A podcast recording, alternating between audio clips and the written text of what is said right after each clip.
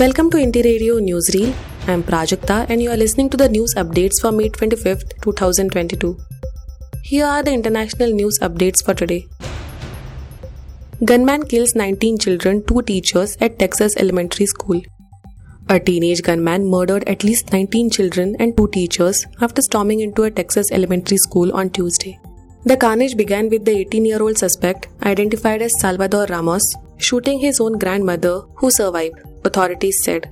His bloody rampage ended when he was killed, apparently shot by police. Thursday was meant to be the last day of school year for the 500 students at Robb Elementary who are aged 5 to 11 and mostly Hispanic.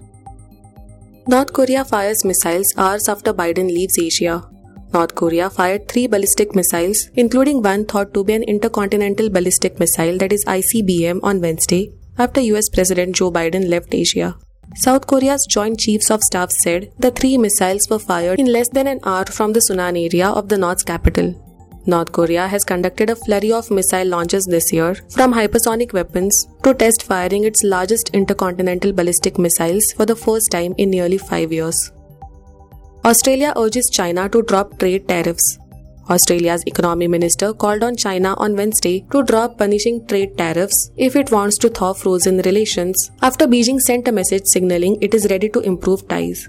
China imposed tariffs and disrupted more than a dozen key industries, including wine, barley, and coal, as relations deteriorated sharply in the past two years. It is Australia's biggest trading partner. Canberra had irked Beijing by calling for an independent probe into the origins of coronavirus pandemic and banning China's telecom giant from building Australia's 5G network. Boat carrying 100 migrants sinks off Tunisia coast. 76 people have been reported missing after a boat carrying around 100 people sank near the southeastern city of Sfax in Tunisia. The UN's migration agency IOM in Tunisia tweeted that one body had been recovered so far and 30 others were rescued by the Tunisian Coast Guard.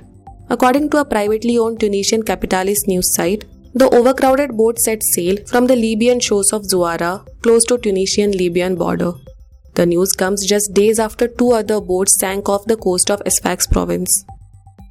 EU proposes to criminalize breaking sanctions against Russia. The European Commission proposed on Wednesday to make breaking European Union sanctions against Russia a crime. The move would allow EU governments to confiscate assets of companies and individuals that evade EU restrictions against Moscow. Breaking EU sanctions on Russia is now a criminal offense in 12 EU countries. It is either an administrative or a criminal offense in 13, and two treat it only as an administrative offense. The Commission proposal aims to unify that approach to make sanctions evasion a serious crime in all members of the 27 nation bloc. Now to the national news stories. Separatist Yasin Malik sentenced to life imprisonment in terror funding case. Kashmiri separatist leader Yasin Malik was today sentenced to life in prison by a special Delhi court. The National Investigation Agency, that is NIA, had demanded the maximum punishment, that is the death penalty, while the defense pleaded for life imprisonment. Malik now has the option to appeal the sentencing in the High Court.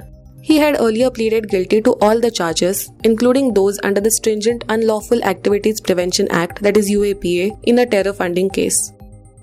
India has no immediate plan to lift wheat export ban. India has no immediate plans to lift a ban on the wheat exports, but will continue with deals which are done directly with other governments. Commerce Minister Piyush Goyal said in a Reuters report India is the world's second biggest producer of wheat. Global wheat prices surged after the decision to ban export by India. Currently, there is instability in the world. If we were to do that, that is, lift the ban, it would only help black marketeers, hoarders, and speculators. Neither will it help the really vulnerable and needy countries, Goyal said. BJP targets Rahul over meet with Labour MP Corbyn, whom PM Modi also met. Congress leader Rahul Gandhi's meeting with British Labour Party leader and MP Jeremy Corbyn in London triggered a fresh war of words between the ruling and opposition parties. The BJP asked whether Gandhi endorsed the UK opposition leader's anti India views. The Congress reacted sharply, sharing photos of Corbyn with PM Narendra Modi and asking if he too was endorsing the anti India views of the British Labour leader when the meeting took place. Government sets up panel to regulate online gaming. The government has set up a committee to regulate online gaming and to identify a ministry to oversee it, a Hindustan Times report stated.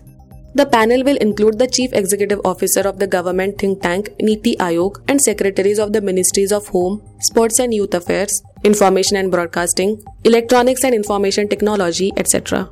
The committee has been mandated to study global best practices and recommend a regime for a uniform regulatory mechanism. Instagram outage in parts of India today.